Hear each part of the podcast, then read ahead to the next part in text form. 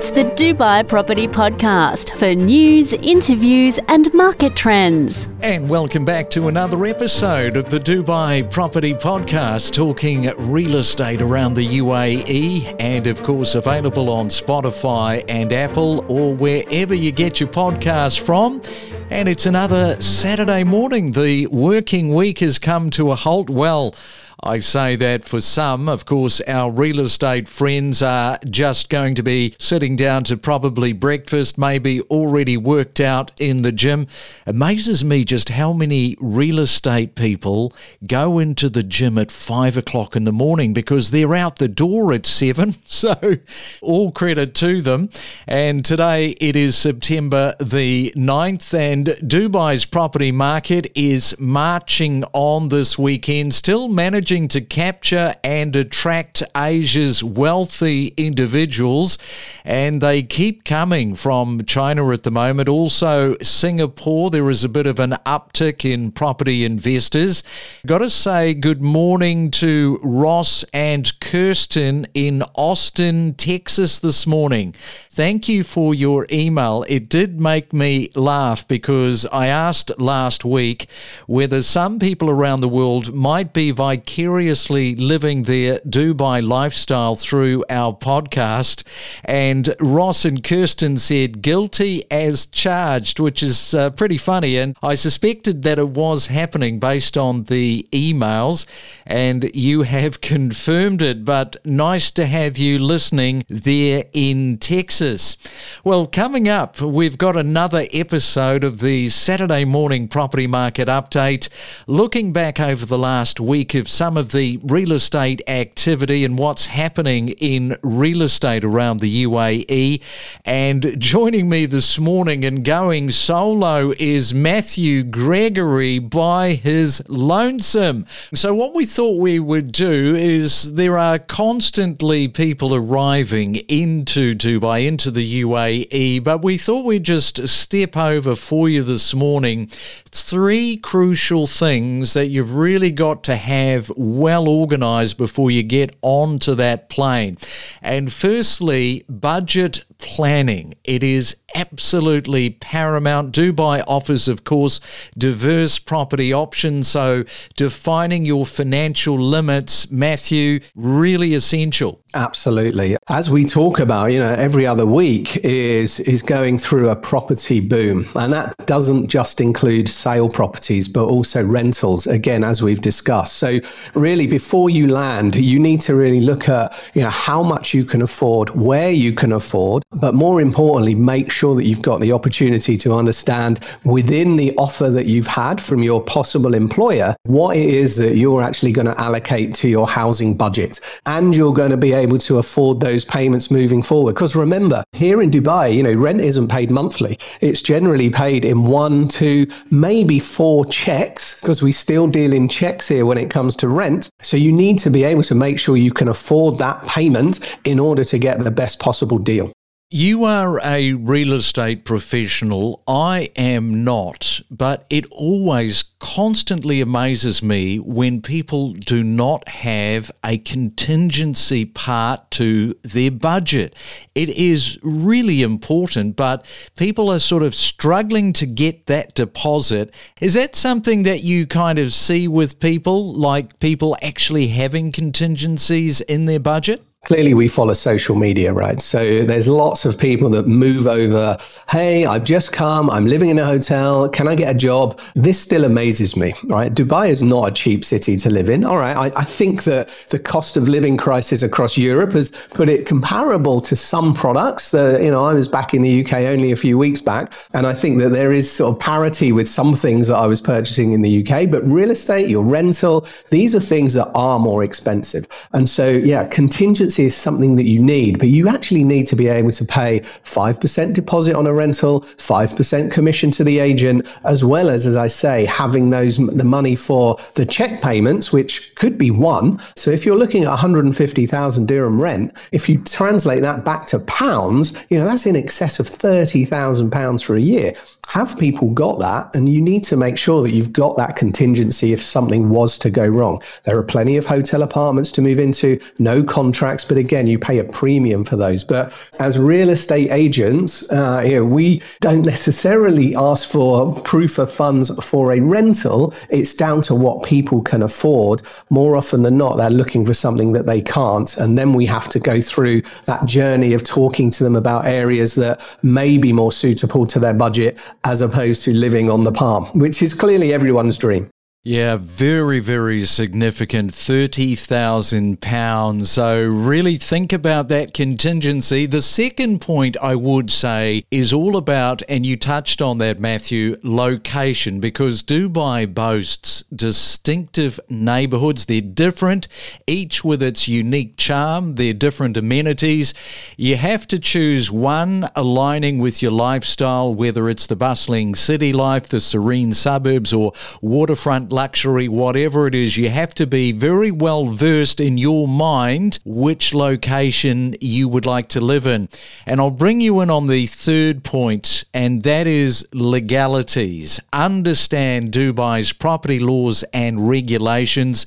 Seek professional guidance to navigate the intricacies of the buying process because everything, Matthew, from there will run a lot more smoothly for you. Yeah, indeed. I think, you know, buying a house here, if you're lucky enough to be able to afford one, certainly when you come into Dubai, is different to the UK or is different to the US and Europe. Here, once you sign the MOU or once you sign that contract, there's no real pulling out. You've put a 10% deposit down on the sale value. And that's non-negotiable now. Once you put that down, you know, you, you really cannot pull out other than say force majeure. You can't just back out. So in the UK, of course, right up until you actually exchange contracts, anyone can pull out any one time. And then after after that, you know, yes, it's two weeks to what we call complete. Here, once you sign it, once you find a house and you say, yes, I want it, you put down 10%, you sign the MOU, you're in. There's no real backing out of that. Both parties have to agree, or you lose 10%.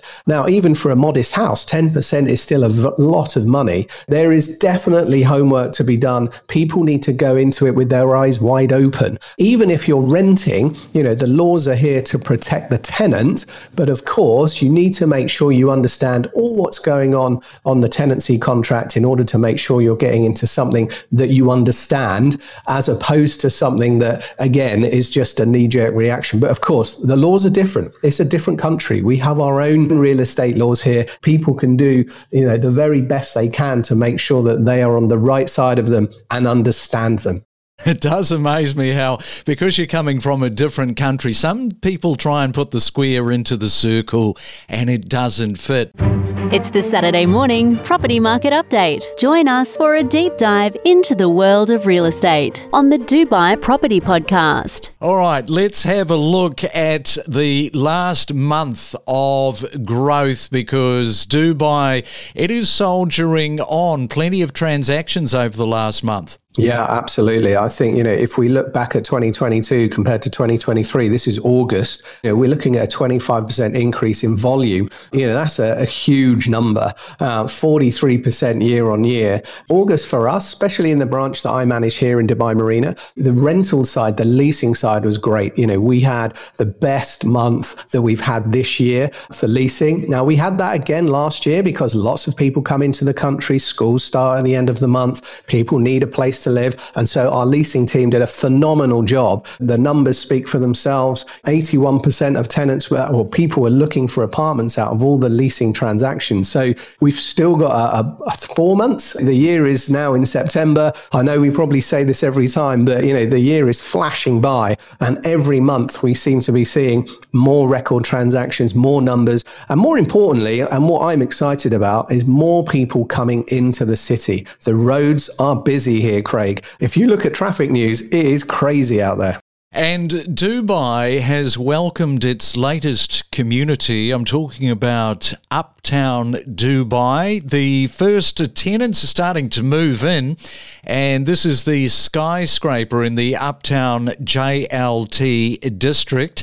Now, this is, uh, Matthew, an emerging community. So tell us a little bit more about what you have observed, and particularly, I guess, just with the, the buzz of Uptown Dubai. Yeah, I think that you know you, you can't not but observe it because there's a huge, great skyscraper at the end of JLT, which is now being coined as Uptown Dubai. So this is a DMCC or the people behind JLT. It's huge. You know, I'm a Star Wars fan. It looks like a lightsaber when the sun shines on it. It's that big. I recall just before COVID, 20 what 2019, 2020. You know, this building was nothing. Now tenants are moving in. So in the best part of three and a half years, this has gone from ground to a skyscraper with new tenants. And there's another super tall building going into that area, which is going to be a residential building, um, plus another seven towers. And again, we've talked superlatives before, but you know, there is going to be an extraordinary amount of amenities for people that are going to move into this area. And it's super connected as well because you're right on Zayed Road. So, you know, this is an area that I think over the next sort of four to five years is only going to become more prolific in terms of a new community within Dubai. And, and you're only a couple of minutes from the marina here. So, you know, new community, one end of JLT, uptown Dubai. I think that we're going to see more and more of this in the press as more gets launched. But it's, it's, I mean, you can't miss this building. It's an incredible looking thing. Yeah, very, very vibrant, no doubt about that. Uptown Dubai. And you were talking about just how connected Uptown Dubai is, which kind of segues me into talking about Etihad Rail because there's a whole lot of connectivity going on here with Etihad Rail. And for those people looking at moving into the UAE, perhaps just give people a sense of what this means with the connectivity. Yeah, look, Etihad Rail is something that was spoken about really for since 2016. I think they started building it even before then. It was a thing that was for commercial use. It was like industrial connecting ports. Now the actual passenger part of that is coming to the to the forefront, and we're starting to now see Etihad Rail in the city. My commute to work, albeit as on the periphery of Dubai, I'm seeing Etihad Rail line go up alongside the motorway. There's a station that's going to go up. It's connecting the port. You know, we're starting now to see what actually us as passengers will be able to get on and travel to the lights of Abu Dhabi in a super short period of time, not have the stress of the motorway because the drive to Abu Dhabi is another crazy one. But actually, we're starting to see it now really come into the city. I'm really looking forward to this. I think it's going to be a, a really good infrastructure project that they've done here. It's going to connect all of the Emirates. So you'll even be able to go down to the likes of Ras Al Khaimah, to Ajman, to Sharjah, all on Etihad Rail from what will be, and we're not quite sure where yet, but from the middle of Dubai. So when it's launched in terms of actually launch, where we as passengers can go on it, you know, I'm going to be one of the first ones for sure. And the first group, now they have completed a new waterfront project in Dubai. It is situated on the Canal Boardwalk in Business Bay. Now, once again, it's another development. It is scheduled to open in Q4 of this year, marking the third property for the hospitality group in Dubai. I mean, this whole hospitality thing is another massive growth area. The first two properties, uh, this is for the first group, are located in Business Bay and Jumeirah Village Circle and collectively host over 850,000 guests annually. So, once again, the amount of building that is taking place around hospitality, we know that Dubai is massive when it comes to this space. Yeah, I think the first group launching this one, another bit of the news this week, you know, 327 rooms and suites. You know, what they're doing here as well, first group are giving people access to a beach club on the Palm.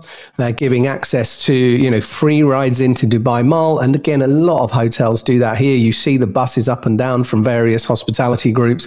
This is just one of many. I think that there are multiple, multiple, as we've spoken about before, and, and with the likes of Marriott too, that launches are, are going to hold no no bounds as we go through into 2024. We're going to see more and more, not just hotels, but I believe hotel residences where you know the brands themselves are looking to bring people in to live the luxurious lifestyle in what could be a residential brand where people get the services and the amenities of a hotel, but are able to uh, to actually cook their own dinner should they wish to in the evening. Mm, yeah, it is definitely a growing space. Well, you went solo this morning and you covered off all of those subjects really well, and that's kind of run the clock down. So enjoy your Saturday, Matthew. Good luck with uh, corralling the other couple of people back with you in a couple of weeks' time, and we'll look forward to talking then. Yeah, next time there'll be definitely a group of us. So have a good Saturday, Craig.